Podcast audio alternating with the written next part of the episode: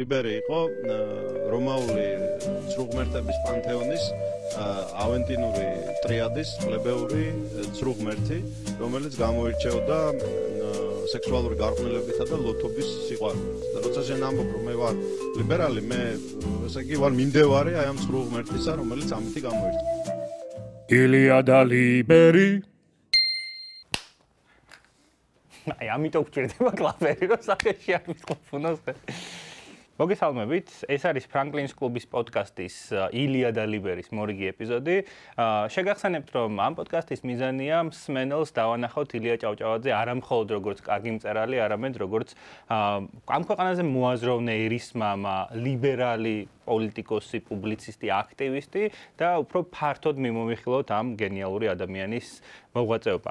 დღეს ამ თემაზე სასაუბროდ ყავს შესანიშნავი სტუმარი, ჩვენთან არის ლევან ბერძენიშვილი და მგონია რომ წინ საინტერესო საუბარი გველის ილიაზე. ბატონ ლევან, მადლობა პირველ რიგში ჩვენთან სტუმრობისთვის.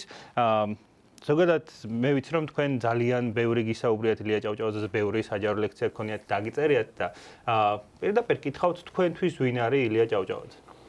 ну, უპირველეს ყოვლისა ილია ჭავჭავაძე არის კაცი, რომელმაც სამშობლოს შეხედა სხვანაირად.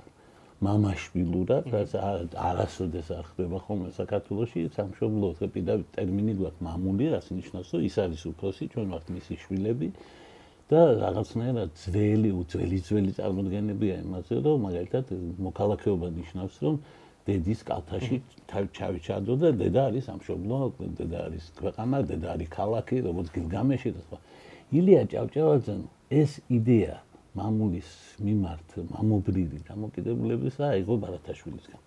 ნიკოლოზ ბარათაშვილმა ილია ჭავჭავაძეს ძალიან სერიოზული ზემოქმედება მოახდინა. ნიკოლოზ ბარათაშვილი საერთოდ არის კაცი, რომელსაც იმ წყდიათში, რაც э, რუსოფილია მოიცვა საქართველოს მთელი მისი ახალგაზრდობისა და ჭაბუკისა და შემდეგ დღეებში, სად მეტი არც დასწავდა, იყო ერთი პატარა სანთელი, რომელიც ანათებდა ქართულ სინათლეს და ანჩენი იყო სიბნელი. მამამისი, დედამისი, ბიძამისი, გრიგოლ ორბელიანი, მთელი ქართული ინტელიგენცია აუგზალეს ქართულად ლაპარაკი, არ ლაპარაკობდნენ ქართულად, წერილებს წერდნენ რუსულად. აი ამ ვითარებაში ის ატარებდა და ის კიდევ ის თავისი მასწავლებლის ასე ვთქვათ ერთადერთი დაღუპული კაცი ყავს იმ აჯანყების დროს, უბრალოდ შეთქმულების დროს.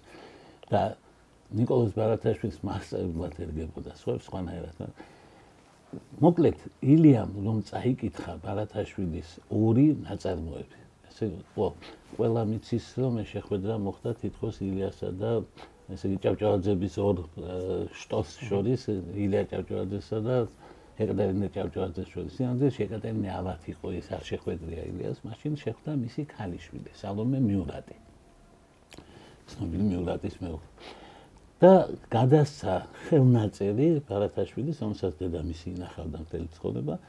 ეს იყო ბედიქართლისა და ეს იყო მერანი. იმ დღეს ილია ჭავჭავაძემ დაწერა ორი ლექსი. ღამე გაათენა და ჩამოყალიბდა მაშინ მაშინ სტუდენტებს ხელმძღვანელობდა და აქტიური ახალგაზრდა კაცი იყო. და ჩამოუყალიბდა მას ეს წარმოდგენა სამშობლოზე, რომ სამშობლო არის საპატრონო. სასაყდედურო და ასე შემდეგ. ანუ მამობრივი დამოკიდებულება, რომელიც ძალიან კარგად იგრძნობა ბარათაშვილის პოეზიაში. ბარათაშვილი ბავშვი იყო, როცა ამბობდა, რომ სამშობლოს პატრონობა ჭირდება და მამობრივი ზრუნვა ჭირდება. მან ეს უბრალოდ თქვა. ილიამ ეს გააკეთა. ილია ჭავჭავაძე იყო საქართველოს мама. ეს არის რა შეიძლება წარმოიდგინოთ ასეთი რამ, რომ საქართველოს დაიბადა ორჯერ. ერთხელ, როდესაც დავით აღმაშენებელმა ყველაფერი აიღო ისი აღებას ერთგან შეეძლო და შექმნა ეს სხეული, რომელშიც მე რუსთავებმა ჩაასხა თავისი სულიერება და ეს იყო დიდი საქართველო, მე იგი დაკნინდა, დაკნინდა და მოკვდა.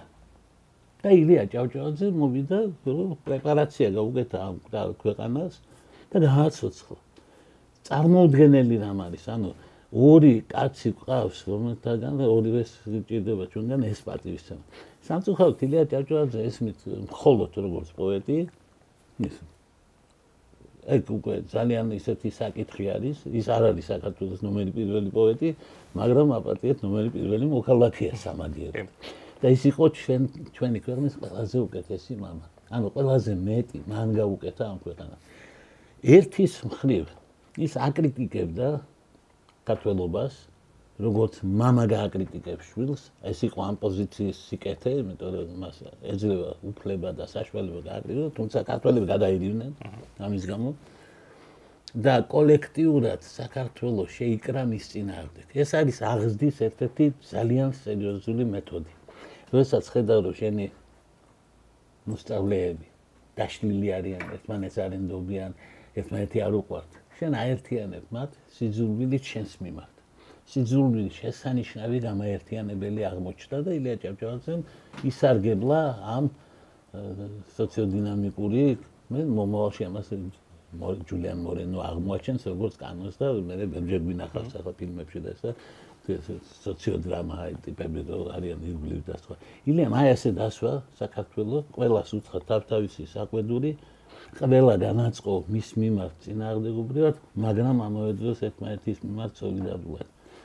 ქართველებს ერთი საქმე გააკეთებინა საერთო საქმე სამწუხაროდ ქართველი მოსხანაერად გაიგეს ეს და ძალიან ბევრი შეთანხმდა როგორ უნდა მოეკლათ. ერთმა აგინა მეორემ გააკეთა მესამემ დაუდასტურა და ასე შემდეგ. ილია ჭავჭავაძე არის კაცი რომლის გარეშე ეს ქვეყანა რა თქმა უნდა არ იქნებოდა. ამიტომ უკვე ერის იდეა ფიზიკურად მიკარგული იყო და ილია აღვიძებს თავით. და ეს იყო გაცილებით უფრო რთული ამოცანა ვიდრე თუნდაც დავით აღმაშენებლის ამოცანა.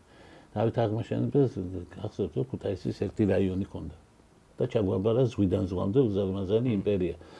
ერთი რამ ვერ გაითვალისწინა, რომ შვილები ამოდენა რაღაცას ვერ მოულიდნენ და ზომიერება არ იყო და რაც რა ინსტიტუტები ვერ შექმნა. ახლა მეფე იყო და დემოკრატიაზე ვერ იფიქრებდა რა თქმა უნდა. იდეა ჭავჭავაძე ყველაფერთან ერთად იყო ნამდვილი ლიბერალი. აი ნამდვილი ლიბერალში რას გულისხმობთ? ვიგები რო იყვნენ ინგლისში. კი, გლედსტონს და დიდ პატივცემს აი ესეთი, ესე იგი შთამომავლობითი ლიბერალები რო არიან და საერთოდ მინდა გითხრათ, რომ ეს გვარი იყო ძალიან ლიბერალური. ილია ჭავჭავაძის წინაპრებში უკვე შეიმჩნეოდა აი ეს დამოკიდებულება გაცილებით დემოკრატიული და მობიერი დამოკიდებულება აკმების მიმართ, ის რაც მე ილიამ გამოავლინა და ილიამ ძალიან ბევრი რამ გააკეთა ისეთი, რომელიც თვითონ გააკეთა, ასე თქვა, სანამ ჩვენ გვასწავლიდა, ჩვენ თავის თავში ისწავლა და თავის თავს აიძულა, იმიტომ რომ ჩვენ ლიტერატურული ნაწარმოები და ამასაც ჩვენ ვკითხულობ ძალიან ხშირად, ლიტერატურაზე მეტი არის, ასე თქვა, მორალიტე, ძირითადი იდეები აა ხატრულ ნაწარმოებს ეს არც უხდება. ამიტომ შეიძლება ვიღაცა ნაკლად ჩაუთვალოს, მაგრამ სინამდვილეში პროგრამაა. მაგალითად, ბახის ნაამბრობი ეს არ არის უბრალოდ ნაწარმოები ეს უფრო პროგრამა არის. განსაკუთრებით კი ოთარანთქვრივი სადაც პირდაპირ არის მოცემული ილიას თავარი იდეა. ილიას თავარი იდეა იყო საერთო ნიადაგის იდეა რომ კლასებმა უნდა იპოვონ ერთმანეთისკენ გზა. ნატალი გითხრათ იმ ეპოქაში როდესაც უკვე მაღაზიის გამყიდველიდან დაწყებული და პურის მცხოვრებელიდან დაწყებული უმაღლეს არისტოკრატი ყველა მარქსისტი იყო. ილია ჭავჭავაძე იყო ერთადერთი ლიბერალი საქართველოსი არა მარქსისტი. რა ძალიან უცნაურია, იმიტომ როგორ მოხერხდა ეს ჩვენ არ ვიცით. არ გვესმის, იმიტომ მე ვერ დაგისახელებ პიროვნებას მაგალითად რუსეთში, სადაც ისწავლა ილია ჭავჭავაძე, ვისი მაგალითითაც ილია ლიბერალი გახდა. ილია ლიბერალი გახდა აბსოლუტურად დამოუკიდებლად და და ძირითადად დასავლურ ევროპაზე დაკნობი და არა რუსულ გამოცდილებას და ეს ცოტა უცნაური არის. ილიამ ცუდად იცოდა, მაგრამ იცოდა ინგლისური მოგეხსენებათ, ახლა ანუ მაჩაბელი ამბობდა, რატომ კარგად იცის, მაგრამ ახლა მაგ არ ვიდაოთ, მაგრამ თავარია ეს ენის ცოდნა კი არა ინდა. კითი შედებოდა. მან იცოდა, რომ რუსეთი არ არის ის რაც. ამიტომ, როდესაც გიორგიევსკის კარტატის წლისთავი იყო, ილია ჭავჭავაძე მე მაგ საქმეში არ გამრიოთ, იმიტომ რუსეთთან შეერთება იყო ტრაგედია. დანაშაული და რა ვიცი რა სიტყვები არ თქვა და ცოტა უცნაური იყო, იმიტომ იმ რეგიონიდან იყო, სადაც ერეკლესად პარტიისმა განსაკუთრებულია და სხვა, მაგრამ ილია ჭავჭავაძე აღმოჩნდა ბარათაშვილივით კრიტიკული ამ ამბების მიმართ. განსაკუთრებით რუსეთთან შეერთების აღნიშვნაზე იყო ძალიან სერიოზულად. ეს ჩვენ გვიან გავიგეთ. ახლა იცით, თქო ილია ჭავჭავაძე ჩვენ სწავლობდით როგორც პოეტს. მე ნელ-ნელა შემოგვაპარეს რაღაც ბანკთან ქონია კავშირი, კაცი 30 წელი ხელმძღვანელობდა ამ საქმეს. თან მინდა გითხრათ რომ ილია ჭავჭავაძე არის კაცი, რომელმაც საქართველოსი გახსნა ბანკი, როცა მთელს რუსეთში ერთადერთი საიმპერატორო ბანკი არსებობდა. აი ეს მეორე ბანკი როგორ გაიხსნა? ილია იყო ჩასული მოგესალმებათ ფინანსთა მინისტრთან. საბჭოთა დროში ფინანსთა მინისტრებთან და სხვებთან ერთი ბლოკი კონიაკი შედიოდნენ ქართველები რაღაც საქმეებს აწყობდნენ, მაგრამ მაშინ ეს როგორ მოხერხდა არ ვიცით.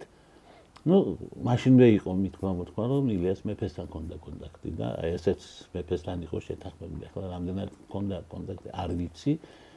მაგრამ მას რომ პერსუასიული და დამარწმუნებელი კონდა ეს დუმაში მისი მუშაობა უბრალოდ სახელმწიფო საბჭოში მისი მუშაობიდანაც ვიცით. იმიტომ ილია იყო ერთ-ერთი ძალიან სერიოზული ფრთის, რომელიც სიკვდილ დაჟის წინააღმდეგ მუშაობდა, არა მარტო იბრძოდა, არამედ დოკუმენტებს ქმნიდა სხვა და ილია იქ ლიდერი იყო.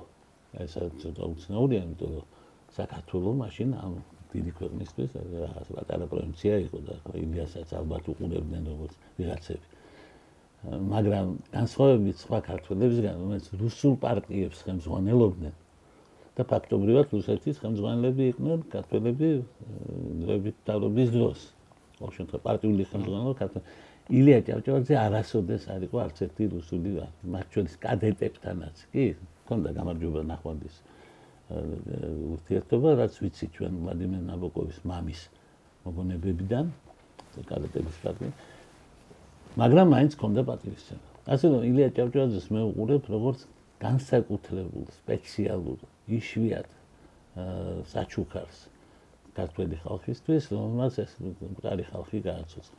მყარი საზოგადოება გააცოცხლა და ფაქტობრივად შექმნა საფუძველი საქართველოს დამოუკიდებლობისთვის, იმიტომ ამისთვის უკვე აღარავინ არ იყო მსახ. არავინ ამაზე არ ოცნეობდა. გრიგოლ ორბელიანი ამბობს და კარგია ეს და ეს არ იქნება არასოდესო და ამას მისტირის. ეს ასულ მისი კონცეფცია, მისი პატრიოტიზმი. რუსულად საუბრობენ. რა თქმა უნდა. ჩაქნეულია ხელი ამბობს. კი, სამშობლო უყარდა. მაგრამ როგორც ილიამ თქვა, მაგრამ ამ კარგსაც სამშობლო ზოგიერთ ფეხებზე კიდია, ზოგიერთ კი არა, უფრო ხშირად ეკიდა და აი ილია ჭავჭავაძე იყო კაცი, რომელსაც იფიქრა მომავლის საქართველოს. და ფაქტობრივად ჩვენი мама არის ახლა ჩვენ იცით მე თვითონ გამოვლილი მათ კლინიკური სიკვდილი. აი საქართველოს გამოიარა ზუსტად ეს კლინიკური ილიანის გააცოცხლა.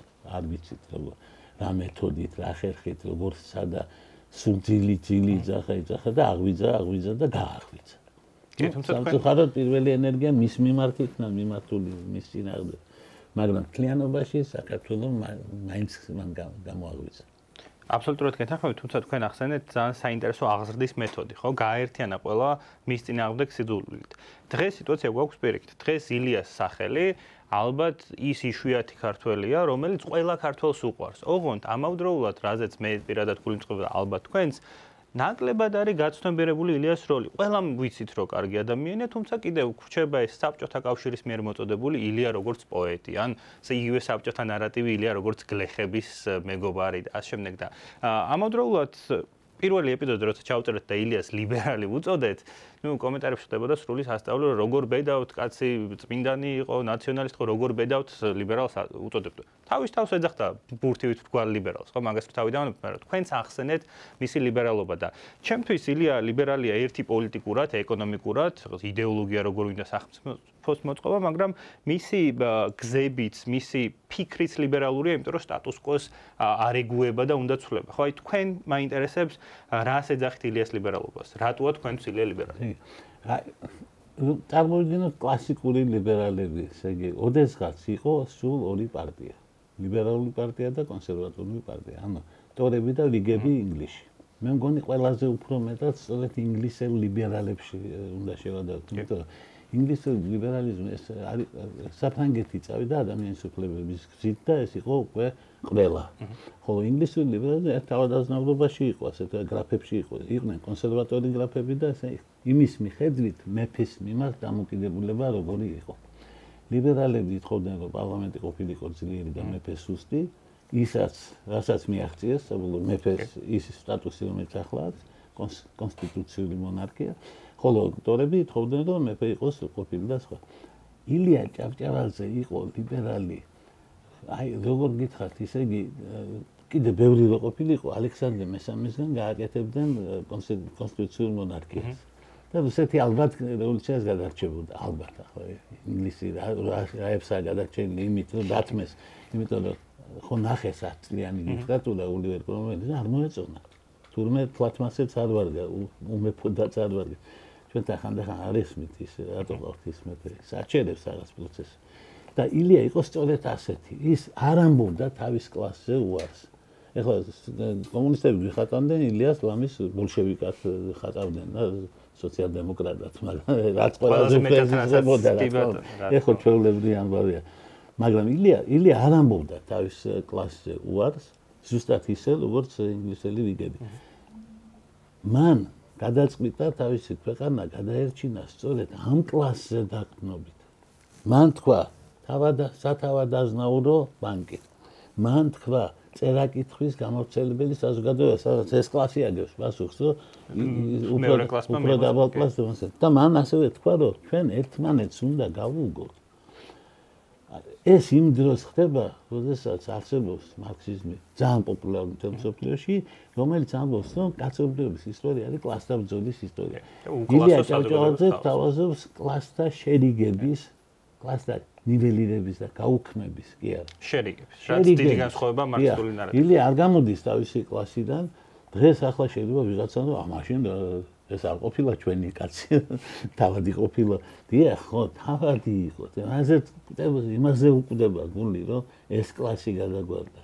იმიტომ მას ესმის რომ ამ კლასის გადაგვარება თუ მოხდება მაშინ განათლებას ვინ შემოიტანს? დავით აღმაშენებელმა საქართველოს ფაქტობრივად შემოიტანა საყოველთაო განათლება მაგრამ გლეხებს ხო ვერ ასწავლიდა მან დაავალა იმათ ვიზეც გავლენაც ჰქონდა ანუ იმ კლასს რომელიც ამ ქვეყანას განაგებდა, რომელსაც ყველა უყურებდა როგორც რაღაცა პატარ-პატარა მამებს, ასე ვთქვათ, ერის თავებს. აი და სახელიც კი ისეთი იყო, რომ თავში უნდა ყოფილიყო. ამ თვალსაზრისით ილია ჭავჭავაძე არის უნიკალური უნიკალური მოვლენა, იმიტომ რომ ჩვენთან სიტყვა ლიბერალი არ არის გაიგებული რომელიღაცა მაღალ კლასთან. ეს ვიღაცა ღარიბი უნდა იყოს, რაღაცა პროლეტარიატიდან. თუ არა, ну ახლო მახლო სადმე. ამიტომ და დღეს ვისაც წინს იდეას ლიბერალობა ან არ მოწონს ეს ტერმინი და ამბობენ როგორც მინდანი იყო და ლიბერალი როგორ იქნებოდა მათ არ ესმით კლასიკური ლიბერალიზმი რას ამბობს. დღეს ის კლასიკური ლიბერალიზმი არ არსებობს იმიტომ დღეს ყველა პარტია ვალდებულია ლიბერალი იყოს იმ თვალსაზრისით როგორც ვიგებმა თავი დაისუსტეს ამაზე ყველას მოძდეს თავისი ვირუსი. ფაქტობრივად გაქრენი ვიგები რომ აჯენდა აღარ ქონდათ. ხო და ინგლისში ახლა მესამე პარტია, მაგრამ სერიოზული რა თქმა უნდა არა, მაგრამ სამაგერ ყველას დაურიგეს თავისი ეს იდეა. ილია ჭავჭავაძე შეიძლება რაღაცეებში არ გაუმართლა მას, რაღაცა ვერ გააკეთა რაღაც ისე არ წავიდა ისტორია როგორც მას ეგონა ბოლოს და ბოლოს საქართველოს მართლა დამოუკიდებელი გახდა. ილიას ოცნებებს ჩვენ გადავაჭარბეთ იმიტომ ის მაინც ფიქრობდა რომ ეს შეიძლება იყოს ძალიან ძალიან ფართო ავტონომია მაგრამ იმპერიის ფარგლებში. თუ ის იმპერია ლიბერალური იქნებოდა შეიძლება ამაზე ფიქრი ალბათ მაშინ.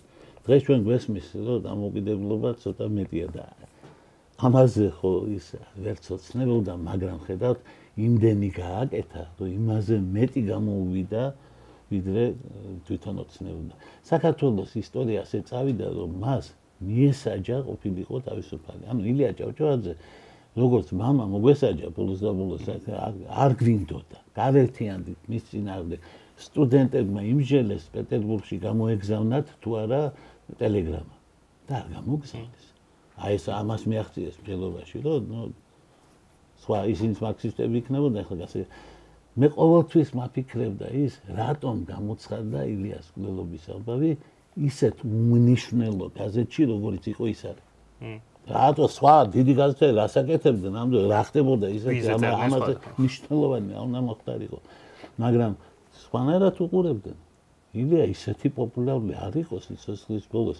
მას ბოლოს და ბოლოს ისაკადრეს რომ საკუთარ დაარსებულ გაზეთში წელი არ დაუბეჭდეს და უთხრეს რომ ჩვენ აგაგი გვირჩევნიო, იმიტომ რომ სოციალ-დემოკრატებთან კარგად არისო და შენო დაპირისპირებული ხარო არ მოუწონეს ეს ამბავი. და ეს სოციალ-დემოკრატები ღმერთები იყვნენ. ილია სიპტილის შემდეგ ჯერ კიდე 10 წლის შემდეგ ის პარტია, რომელიც მისი ტილს ითხოვდა, ხელისუფლებაში მოიყვანეს ქართულმა ხალხმა დიდი უმრავლესობით. ასე რომ კი იბრალებენ რომ ვიყვარსო, მაგრამ სულ ასე არ იყო, თქმა უნდა და ჩვენ ბევრი გვაქვს გასაკეთებელი, რომ ილიას მოღვაწეობის არს ჩავწიოთ. იმიტომ ამ მოღვაწეობაში ეკონომიკური საკითხები, რომელსაც ბანკის საშუალებით აგვარებდა და მეტნაკლებ დამოუკიდებლობას ეძებდა აქაც აღზრდის საკითხები და წერა-კითხვა და ამ შემდეგ, რომელსაც საქართველოსი მე ვერ წარმომი ეს იყო ჩვენი პირველი NGO, პირველი არასამთავრობო ორგანიზაცია. ის იყო პირველი აქტივისტი. იცით, მან სპეციალური სიტყვაც კი გამოიგონა თვითმოქმედება. აი ესე იგი მას მას ეს მოდა რას ნიშნავს ეს? ეს არის სახელმწიფოსგან დამოუკიდებელი მოქმედება, რომელიც საერთოდ შეუძლებელი იყო, მაგრამ ვინ წარმოიდგენდა, რომ ვიღაცა ორგანიზაცია ფინანსები ექნებოდა და რაღაცას აჭარა რომ შემოიერთეთ ახლა თქვა ჩვენ ვერ შემოიერთეთ როგორც სახელმწიფო მაგრამ რუსეთმა რომ შემოიერთა და რომ გაირკვა რომ ეს კათოლიკების garaში არ კეთდება ეგ ამბავი სხვა ჩვენს აქ ილიას დამსახურება უდიდესი. მას ჰქონდა ფორმულა მოიხსენებათ რომელიც დღეს ყველაზე პოპულარულია. ასეთ ფორმულები მას ჰქონდა ბევრი. მაგრამ ერთ-ერთი გახდა პოპულარული მამული ენა საზრუნე უცებ ჩადის ილია და ამოს ოსმალოს საქართველოს ოსმალოს ქართველები მართლმადიდებელი საქართველოს გარდა ასეოს მაჰმადიანი საქართველოს და ქართველები.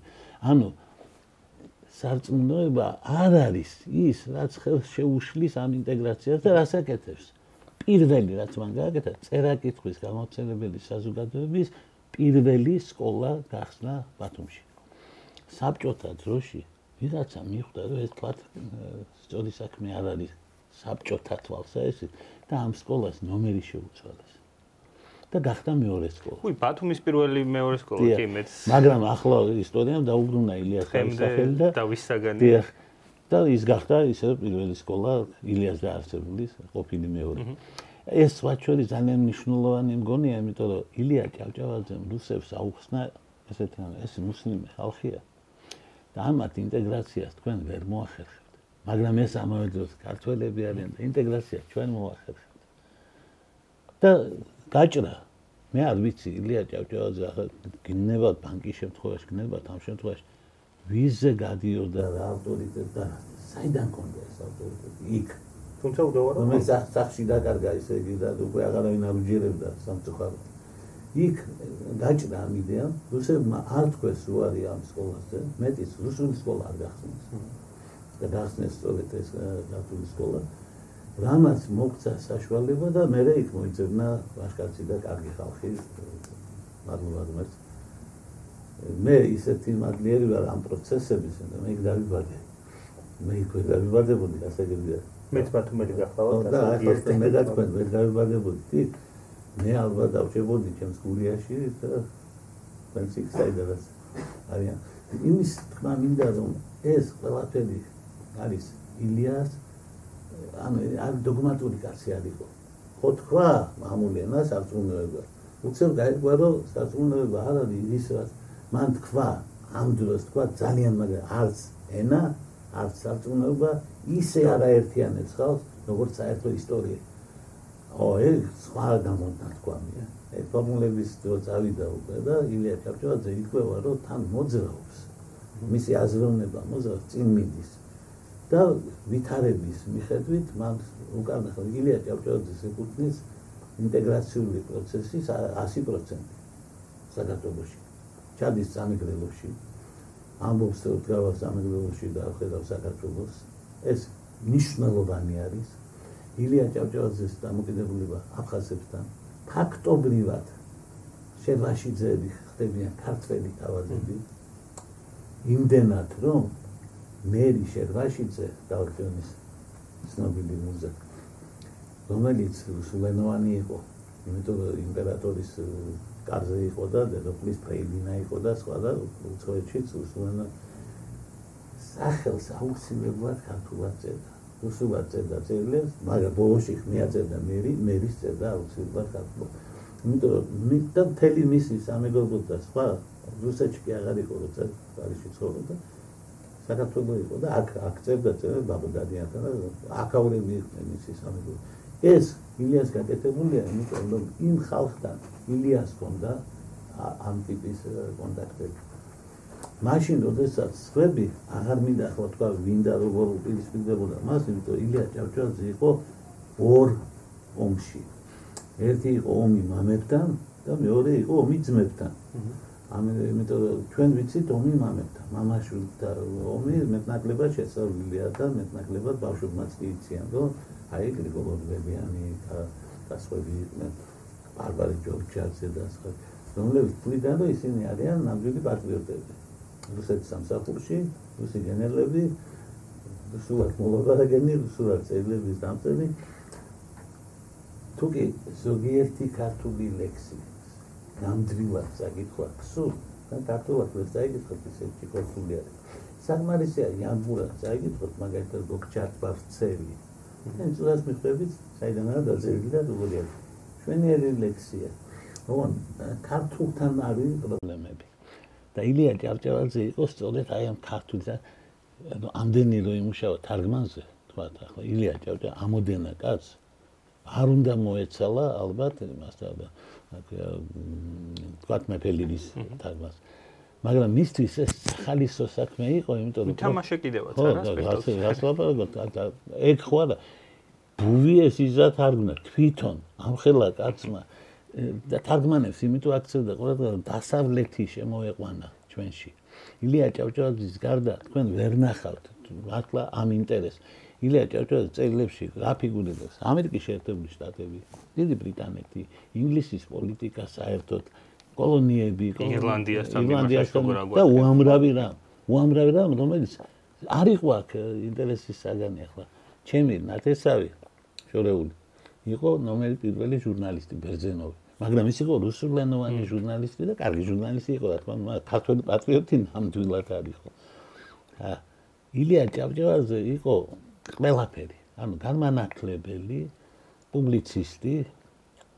აა, ოღონდ ყველაფერი ეს ილიას მწერლობა, პოეტობა, პროზაიკოსობა, დრამატურგობა, ლიტერატურული კრიტიკოსობა, აა დამფუძნებლობა მედიის, მედია მენეჯმენტის ხელმძღვანელობა, ბანკი. ახლა წარმოგიდგენთ ახლა რამდენი კითხვის გამოცემებელი საზოგადოება.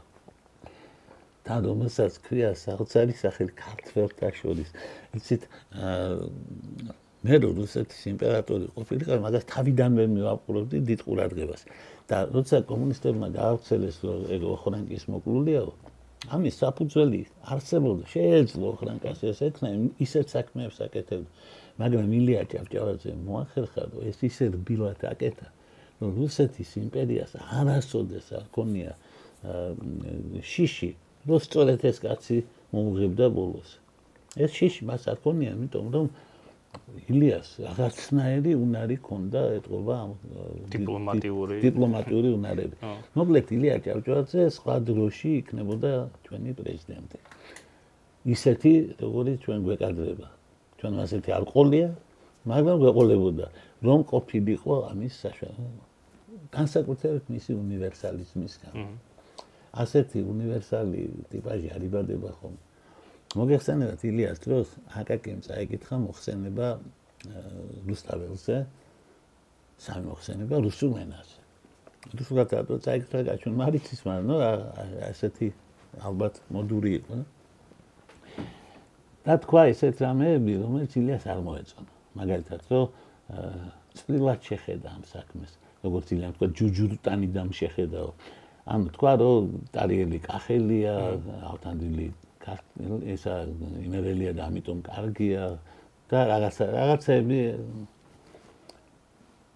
ეს არის ზუსტად ის რაც არის აი ყველაზე ღრმა პროვინციალიზმი თუ შეგიძლია წარმოგიდგენ და აი ამ გარემოში სადაც ამხელა პოეტი ასეთი ბულბული და სხვა ვერიაზლებს ამოდენა პოემას აი ამ ვითარებაში ილია ჭავჭავაძე სოფლიო კაცია ახლა ეს ამბობს რომ კახელიო და ის ამბობს რომ ქართველიც არა არამედ სამყარო.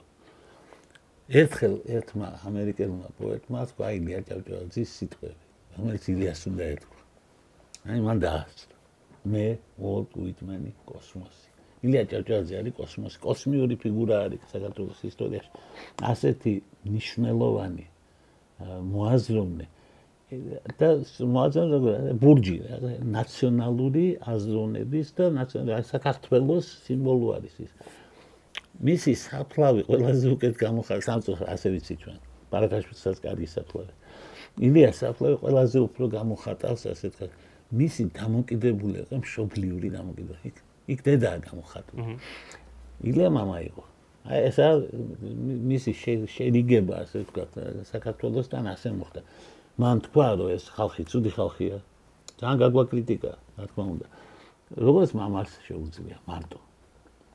თუმცა თვით კრიტიკაც არის. რა თქმა უნდა, რა თქმა უნდა, ახლა კაცი ადამიანს გადახედეთ, შეხედეთ ლუარსაბის პორტრეტს და ნახეთ ლუარსაბის პრობლემები. მაგალითად უშვილობა, ილიას ეს ძალიან აწუხებდა. დიდი კაცისთვის შეუფერებლად ძალიან აწუხებდა ეგ პრობლემა. ილია ჭაჭაძის შვილი, რაც აღარ არის თელი ქვეყანა მისი შვილები, მაგრამ მას უნდოდა ხო? და ამაზე სვალობდა.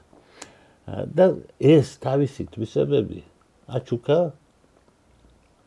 იმ პიროვნებას, რომელიც უარყოფითი უნდა ყოფილიყო ძალიან. თქვენ იცით ალბათ, რომ მაგ დღეს ეგრო გამოქვეყნდა კახეთის თავადობა შეიკრიბა და ილიას ძალიან სერიოზულად და რაღაცა დაუპირა. ნუ მადლობა ღმერთს, მაშინ ილია გადარჩა. მაგრამ თავისთავად ილია ჭავჭავაძე მერ გამოცანების შემდეგ ახლა წარმოიდგინეთ რას აკეთებდა ილია ჭავჭავაძე, რა შეეძლო გააკეთებინა. რო დაეჯერებინათ მისთვის და იმპერატორისთვის ეთხოვათ უნივერსიტეტი, როგორც იყვნენ წინასწარ შეთანხმებული, ჩვენი უნივერსიტეტის დაარსება გადაიწევდა ათეული წლებით ადრე. ამან ამ დაარსებამ რა გამოიწვია და რა ტალღა აღძრა და როგორ სწრაფად მიგვიყვანა შინაგან თავისუფლებამდე წარმოიდგინეთ ეს რომ მაშინ მომختارიყო ისინი ამას ვერ ჩაწვდნენ და იმპერატორს დაუთხოვეს ანუ იმპერატორს როგორ გაუხარდებოდა წარმოიდგინეთ ქართველებმა თხოვეს რომ შენი არმია გავაძლიეროთ აგერვართ და გვასწავლე артиლერია და მაშინ ძალიან მწარე იყო ილიას რეაქცია. მე ვფიქრობ რომ მაგ რეაქციამ გამოიწვია ის არა რაც ნოჟორდანია მაკეთა რაც წერა და და სხვა ჩვენის კიდე იქ ბევრი რამაა ისეთი რომელიც მას ძალიან ცუდად ახასიათებს და მე მგონი არ შველის ის რომ გერმანელების დავალების რაღაცა გააკეთა, კარგიც. ახლა დაუნახავები არ უნდა ვიყოთ, ისიც უნდა დავინახოთ, მაგრამ არ შვედის.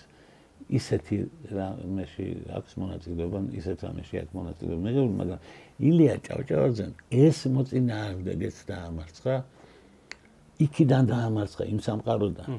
როდესაც გარდაიცვალა ნოე ჟორდანია საფლავზე დააწერა პატრიოტული ლექსი. თუ საქართველოს ვერ ვიხილე თავისუფალი და ქვაზე და ეს მას არ დაუწერია ნებრივი გარი პოეტი არ იყო შეუკვეთა მაგრამ ტექსტი პატრიოტული და მეტყოდი ნაციონალისტური ტექსტი მისი არ არის ეს სოციალ-დემოკრატიის ტექსტი არ არის ეს ლიბერალის ტექსტი არის ილია ჭავჭავაძე არ ჭირდებოდა იმ დროინდელ სოციალ-დემოკრატიაში შერეული ნარატივი მაგრამ ხო ხედავთ იქ გახადა ილიას გამარჯობა. ესა მისი გამარჯობა, რომ სოციალ-დემოკრატებისგან ну მართალია მათი უფრო ლიბერალური ფრთა იყო მაინც მე შევიკები. თუმცა დაუნდობელი ხალხი იყო ახლა ლეს რუბია ჩეპკილი ჭატო ილია ჭაჭაძეზე ასეთი რამე რო წამოსდება ვინმეს. იცით საქართველოს პარლამენტში ორი საკომიტეტო დარბაზი იყო. ახლა კომიტეტის თითოეულ კომიტეტში ხელა საკრეტო იქვე ატარებენ ხოლმე კომიტეტს მას დიდია ჩას და ორია სულ ერთი ილიასია და მეორე სოციალ-დემოკრატების სადაც ჟორდანიას უზარმაზე პროტეტი მე როცა ასარჩევად მქონდა საქმე არ მეზარებოდა და ზედასერთუთზე ავდიოდი რომ ილიას დარბაზში ჩამეტარებინა კომიტეტს თო იმიტომ არ უხდებოდა განათლების და მეცნიერების საქმეს ნო ჟორდანიას კომიტეტი ნუ კლათმისი არა რესპუბლიკისა, რომელსაც ჩვენ არ დავაკეთეთ სიყვარული და არაფერი რა თქმა უნდა. მაგრამ მაინც მინდა ვთქვა ილია ჭავჭავაძის ვერ დანახვა გამოიწვია იმან რომ თელი მსოფლიო როგორც ვირუსი ისე იყო მოდებული მარქსიზმი. მარქსმა თქვა პროლეტარიატს სამშობლო არ აქვს. ილია ჭავჭავაძე მიწინასწარმეტყველა სოფლიო ომი რო იქნება, მაშინ გამოჩნდება პროლეტარიატს აქვს თუ არა აქვს სამშობლო და ილია აღმოჩნდა მართალი. მაგნუს მაგ ბოდიშკი არ მოიხადეს მარქსისტებმა. მარქსი გერმანულ გამოკითხვაში ახლაც კი ყველა დროის გერმანელებში მესამე ადგილზე გავიდა. ასე რომ ეს არ არის დავიწყებული, ეს რა თქმა უნდა დიდი მოაზროვნე და გენიოსი იყო, მაგრამ ის რაც გამოიწვია მისმა იმდროინდელმა სიზნემ იყო ის რომ საერთოდ ყველაფერი დამთავრდა უკვე გაირკვა რა არის ისტორია. აგე კლასები ებრძვიან თქმენ და ამ დროს ილიას კონდა განსხვავებული აზრი, რომ საქართველოს არ გამოადგენდა მარქსიზმი. წაიშლებოდა ეს ქვეყანა. იმიტომ რომ პროლეტარიატი რომელსაც სამშობლოა და აქვს ითხოვ და არ მინდა ეს საქართველოს აგერვართ ერთიან საბჭოთა კავშირში. მე სულ მეუნებოდენ მაგალითად ჩემი რუსი კოლეგები რომლებიც ისხდნენ ციხეში. მე უნებოდენ რად გინდათ ეს გამოვიდა ერთად დავამარცხოთ კომუნიზმი და მე დავიშალოთ.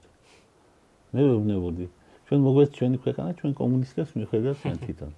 ну ეს მე დავესესხე ჩემმა ძმა მოიფიქრა ფორმულა ჩვენს კომუნისტებს ჩვენ გავუმკლავდებით ну ფლატილიას მეთოდებით არა ლიბერალურად არა, მაგრამ გავსწორდით მოგესწრება პარლამენტიდან გავაძევეთ. იყო ესეთი. ბატონ ლევან, ძალიან დიდი მადლობა ბრავალ მხრივ მიმოვიხილეთ და ალბათ ილიაზე საუბარი კიდევ დიდხან შეიძლება. ბოლოს მინდა ერთი რამ რჩევის სახით რო უთხრათ ჩვენს მაყურებელს.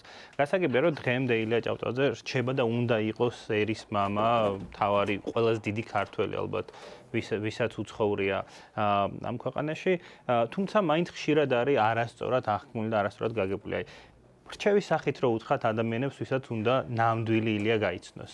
რას ურჩევდით? რას რა წაიკითხოს, რა მიაქცეს, როგორ შეხედოს ილია ჭავჭავაძეს? უპირველეს ყოვლისა მე ვფიქრობ, რომ ილია ჭავჭავაძეს ჭირდება გაგება იმ თვალსაზრისით, რომ ძალიან ბევრი არის მithkma მოთქმა. მაგალითად საგურამოში დღემდე არსებობს რაღაც მითები რომ ილია წყალი არ მისცა ის გაჩაგდა ხალხი და სხვა და და ასე შემდეგ ძალიან ბევრი რამ არის ისე ამავე დროს ილია ჭავჭავაძე არის ილია მართალი და იმ კუთხიდან საერთოდ გვეუბნებიან რომ ის ადამიანი უნდა არ შევეხოთ და არ თქვათ რა უყვარდა რა არ უყვარდა რა ნაკლი ქონდა და ან რა არ და მე ვფიქრობ, რომ უპირველეს ყოვლისა ილია ჭავჭავაძეს უნდა შევხედოთ იმის მიხედვით, რაც გააკეთა. და არა იმის მიხედვით, რა უნდა და რაც გამოუვიდა. ანუ კარგად შევისწავლოთ ქართულთა შორის წერაკითხვის განაცხადებელი საზოგადოება. კარგად შევისწავლოთ მისი ბანკი და ბანკში მისი მუშაობა. იმიტომ რომ ძალიან ხშირად ჩვენ გვინდა რომ კონდეს ხატი. და სინამდვილეში ესა ცოცხალი ადამიანი, უნდა ცოცხალი საქმეები აკეთა. ილია საქმეებს უნდა ცოდნა. მე ვფიქრობ, რომ ეს უპირველეს ყოვლისა სკოლამ უნდა შეცვალოს თავის დამოკიდებულებას, ა სხვათა შორისაა ნახსენები მისი საზოგადოებრივი მოღვაწეობა, რომელიც 1000-ჯერ უფრო მნიშვნელოვანი იყო, ვიდრე მისი ყველა ხატული ნაწარმოები ერთად აღებული. ილიას აქვს ისეთი პუბლიცისტური ნაშრომები, ხო ძირითადად ხო ეგ არის მისი იარაღი. რომელიც ბევრად უფრო დიდ გავლენას მოახდენდა დღესაც ვიდრე ყველაფერი სხვა. ამიტომ ამ თვალსაზრისით უნდა გადაისინჯოს ასე თქვა და წინ წამოიწიოს ის, რაც გააკეთა, რაც გამოუვიდა. ჩვენ გვყავდა ერთი კაცი, იდეების გენერატორი, დიმიტრი ყიფიანი.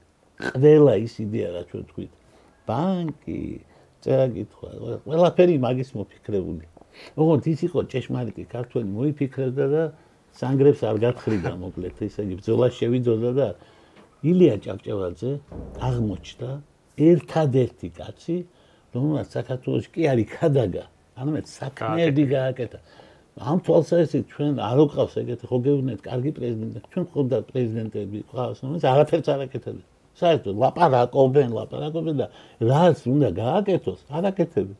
ხო წარმოიდგინეთ ილია ჭავჭავაძე არ ლაპარაკობს. პირდაპირ აკეთებს. ეგ ეგ უნდა ვისწავლოთ მისგან. ეს იყო ნამდვილი ევროპელი მოღვაწე. ჩვენ ასეთი მეტი არ ყოლია. ნიკო نيكოლაძე შეეძლო ასეთი ყოფილიყო, მაგრამ ილია და ნიკო ვერ გაუგეს ერთმანეთს. ეგ უკვე სხვა ამბებია, ქართული ამბები არის, გაგებაძნელია.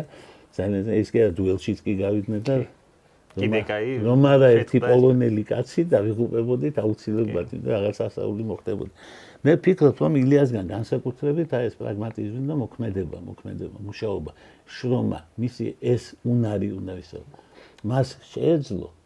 ხურდა რო არ მისცა მაგალითად იმან აქვია მოლარენ სადგურში მატარებელი გააჩერა სანამ ხურდას იმიტომ მატარებელი არა პრობლემა ეს გაფუჭდებოდა ნუ პრინციპი ეს იყო ის ასაც ვერი ტანდა საქართველოს ილია ჭავჭავაძეში ეს არ მოსწონდა. ეს არ მოწონდა ბანკში როდესაც ის ამბობდა რომ ვალი უნდა დაბრუნდეს.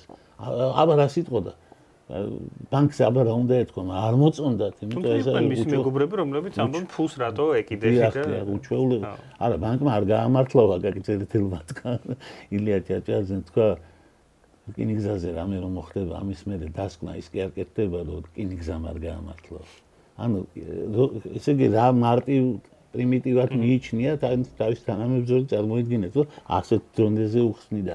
მაგრამ ილია ჭავჭავაძე რომ არ ყოფილიყო იმ ბანკსაც გააჩერებდნენ იმ წერაკითხვასაც და ყველაფერს იმიტომ არ ამართლებს რა. იმ ანეკდოტს გავს ეს რომ ჩვენს ერთ რეგიონში ცხელი წყალი შეიხდა ეს და თქვენს არ გაამართლო და იწვა ხალხი. იმ ბატონ ძალიან დიდი მადლობა ამ მრავალმხრივი საუბრისთვის მე იმედი მაქვს რომ ამ ფორმატში კიდე ვისაუბრებთ ილიაზე იმიტომ რომ ბევრი შეგვიძლია კვლავ ვისაუბროთ. ბოლოს კი მართლა გავიზიარებ თქვენს რჩევას და ალბათ აუცილებელია რომ გავცდეთ ხატ ილიას ხატ გავცდეთ სკოლაში ნასწავლ ილიას და გადავიდეთ მოქმედებაზე შევისწავლოთ არ ვიყოთ თლად ლუარსაბები. დავამარცხოთ ყველა ჩვენთან გაში ალბათ. ლუარსაბის რაღაც ძოზე დავამარცხოთ და გადავიდეთ იმ მოქმედებაზე უფრო ილია ჭავჭავაძეები გავაღვიძოთ ჩვენში ვიდრე ლუარსაბები და მაშინ ალბათ გვეშველება ვიხილავთ იმ ქვეყანას რომელიც ამ კაცს უნდოდა.